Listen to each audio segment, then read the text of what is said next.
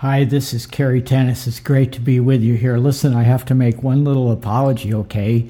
The track I recorded, which you're about to hear, got recorded in stereo on only one channel, so it'll if you're on headphones, you'll only hear it on the left ear, and I, I really apologize. It's a stupid mistake, but I couldn't figure out how to convert it to mono, so I'm giving you this little intro in mono. The next sound you hear will be in stereo on the left side only. But it's a regular podcast. It's a good podcast, so please enjoy it. And I'll I'll see you next week with hopefully uh, better production values. Thanks. Hello, everybody. Hi there. Ciao. This is Cary Tennis, and this is the second of the podcasts of my Since You Asked column, in which I'm going to just do the column, maybe talk a little bit, but not really go overboard with production just do it straight. You know what I mean? Um, it's much more comfortable anyway. So I did a few podcasts with uh, guitar and all that stuff, and I just held off on it because I wasn't quite sure about it. And I'm going to upload them to the same place so you can hear them because they're from the columns I first started doing a few months ago, a couple of months ago. But this is going to be the format. I might, if I have something really to say off the cuff, I'll say it. Otherwise, I'll just read the column, and that's what I'm going to do today. I'll just read the column for um, today, Thursday, July 23rd, in the year 2020. How do I tell people to put on a mask? Dear Cary, why is it that when I tell people they need to wear a face mask, I'm the one who ends up feeling terrible? I don't just go around willy nilly telling this to any maskless person, although I have been known to speak up in supermarkets if someone gets too close or exposes his or her nose. But in my apartment building, where there are a lot of high risk people, including me, I saw a maskless contractor running around.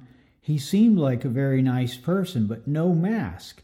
I reminded him as gently as I could through my N95 mask, nicely but firmly. I was doing laundry that day, so I saw him in passing several times after I spoke to him, and he still had no mask. What was I to do? It was awkward. I felt like a shrew, to use the nicer term. Angry and guilty, a bad cocktail I could call the cops, but really, it's so frustrating. Is there a better way to tell someone nicely that they're being irresponsible in matters of life and death? Am I doing something wrong? Should I just let it go as out of my control and leave it to fate? Signed Flustered in San Francisco. Dear Flustered, wouldn't it be great if you could say, hey, this building has a strict mask policy. Grab a mask free in the lobby, please. We've got a lot of vulnerable people here who need protection. Wouldn't that be great? I'm always dreaming up ideal solutions that sound good on paper, and that's the joy of being a writer. You don't have to live in the real world. But seriously, could you put some fresh, unopened surgical masks out in the lobby with a sign stating the building policy and make them free for visitors, tradesmen, and the like.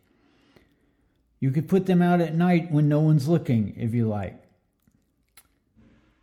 Seriously, this would be a sound public health policy initiative undertaken by you personally as a random act of civic responsibility. And in answer to your question, a lot of us do feel uncomfortable telling strangers what to do. I certainly do. And that's why we didn't become police. On the other hand, some folks love to tell other people what to do, but they never get the chance because they didn't become police. Watch out for them. Every building has one. Look, we have a shared responsibility to stop the virus from spreading. It has to be made explicit, it has to be mandatory. So let me tell you about my experience in Italy, where I've been living in a small town in Tuscany since the fall of 2015. This year, on March 9th, 2020, Italy's national government issued a national stay at home order.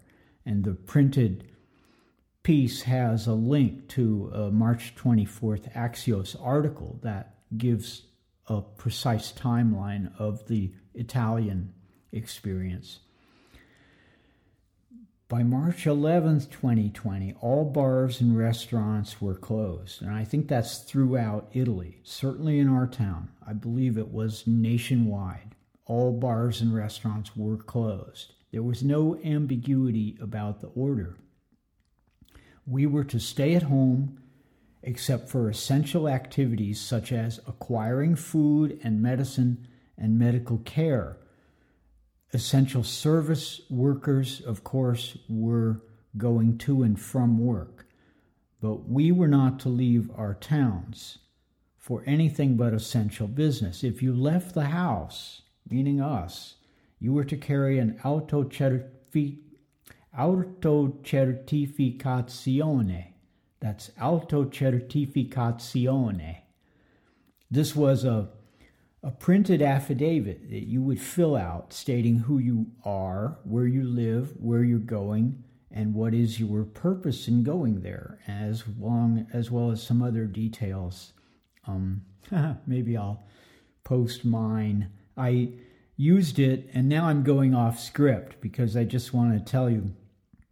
I did fill out one uh, on my very first day going out to the grocery store in the morning, and I became the person who goes to the grocery store in the morning because Norma was very disheartened by this whole experience. And she has so loved living here in Italy, and every day has been a delight. And this was this was kind of a crushing blow. I mean, the vibe because the vibe totally changed from one of warmth, friendliness, carefree, everyone greeting you on the street to eyes down, walking along, not meeting eyes, not saying buongiorno.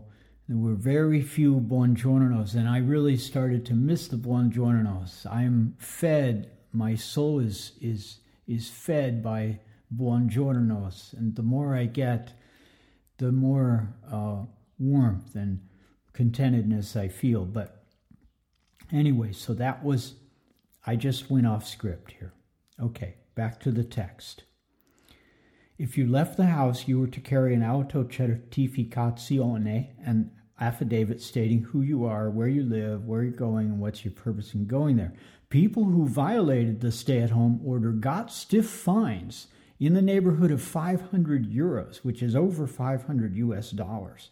And that happened a lot up in Arezzo and uh, Florence it did not happen uh, too much in our town. Our, people in our town really obeyed, but police, the carabinieri, were stationed at roundabouts and municipal boundaries and were checking papers because we were not uh, supposed to leave our our area, our little municipality or our town. Um, people, police were checking and they were stopping cars, and everything was closed. Um, cafes, rest only pharmacies, newsstands, alimentari, which were like delicatessens, the supermarkets, and a few others, um, few other businesses were deemed open. The bookstore was allowed to stay open because it was deemed also a newsstand. So, uh, sources of news, sources of medicine and food, uh, basically were open. And this went on um, for over two months. Over two months, we did not leave our immediate vicinity. We drove a couple of times only. I was quite uh, nervous about driving because uh, I, at present, am, am not fully, um, I don't have the Italian driver license. The police are, um, you know, they're not hard ass, but it's it would be best if I uh, fully complied. Anyway, I probably shouldn't even be saying that, but who the hell is going to listen to this, right? Um, so everyone stayed at home. After more than two months, on May 18th, 2020, remember this stay at home order was issued on March 9th, 2020. On May 18th, we no longer were required to carry the auto certificazione, but we were still required to wear a mask and socially distance and stand in line and uh, you know put hand sanitizer on uh, before entering the grocery store. And there were strict limits on the number of people who could enter the grocery store at any one time so that at peak times there would be a line and we as someone would leave then someone was allowed to enter and uh, people in the grocery store were making sure that you put on the uh, plastic glove before uh, handling any fruit of course that's a normal thing here in fact here in, in italy uh, you're not allowed to touch the fruit. So just don't touch the fruit. And we Americans don't realize that at first. We walk into the grocery store, we start touching the fruit, and people tell you, don't touch the fruit. Um, anyway, into June, and I'm not even sure exactly when, but well into June, and it's late July now, we're still wearing masks, but well into June, there were still strong restrictions on travel and on gatherings. And this whole time in Italy, we watched with sadness and horror as the pandemic ravaged mostly northern Italy. Um, the you know province around uh, Milano and um, Venice, Veneto, and uh, Lombardy.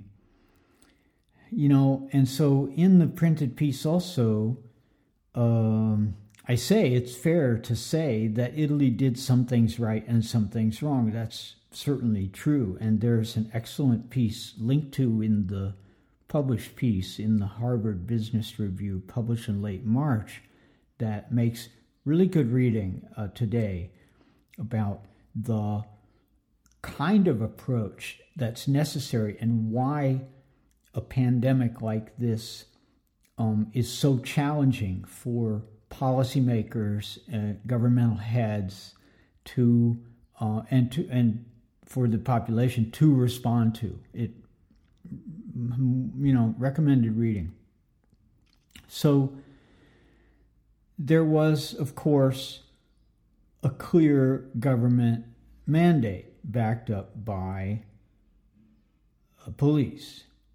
But there was also informal social pressure. If you didn't wear a mask, people would say something, or at least glare. And the older Italian ladies would yell at you, and no one was going to talk back to them.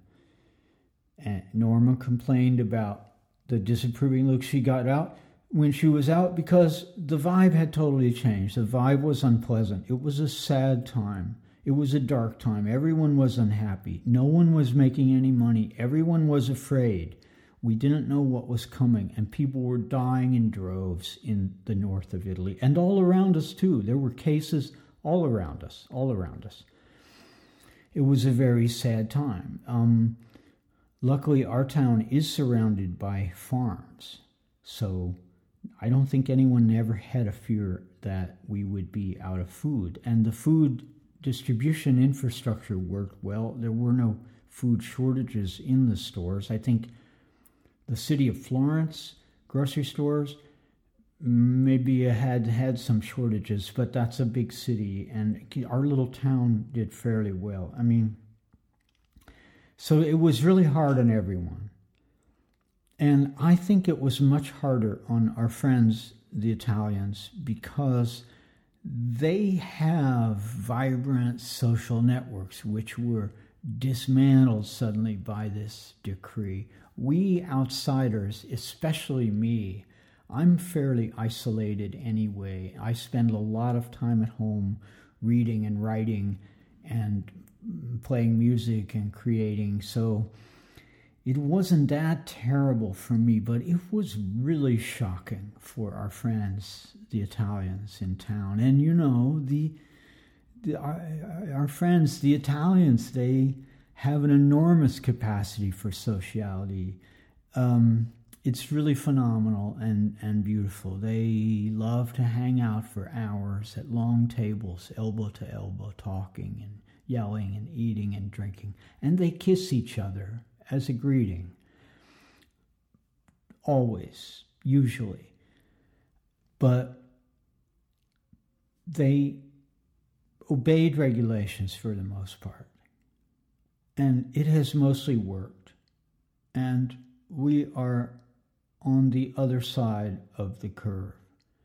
And we are vigilant about occasional outbreaks. And we are careful and we continue to wear masks and sanitize our hands and social distance whenever possible in most cases. There is some relaxation, of course, but uh, I don't think anyone certainly thinks it's a joke. It's not a joke, and it's not some oppressive force from outside trying to rob you of your freedom. It is a worldwide response to this deadly pandemic. And I just wish that the same could be said about America's response, that everyone seems to understand this and is acting appropriately. But America, as I observe from here, uh, seems to be making a, a tragic mess of, of epic proportions. So, finally, I would just say please learn from our experience in Italy and do everything you can to save lives and slow the spread of COVID 19. Thanks. That's it for this week. Um, see you next week. And maybe eventually I will start producing stuff and bringing the guitar back in. But I really had to come up with like a two day work time where I could find a letter, think about the letter, respond to the letter, do the podcast, and also, you know, to upload everything. I'm doing this all by myself, and um, I'm I'm not as energetic, nor am I as desperate as I used to be when I was an employee. So it's a little harder. There's not the whip. The whip is uh, put down, and I have to uh, I have to goad myself. But this is turning into again a, labor of love, and it's so great to be in touch with many many people. And I would like eventually to reach out to younger readers because it seems that, well, uh, now I started the column in 2001. This is 2020. So it's almost a whole generation later.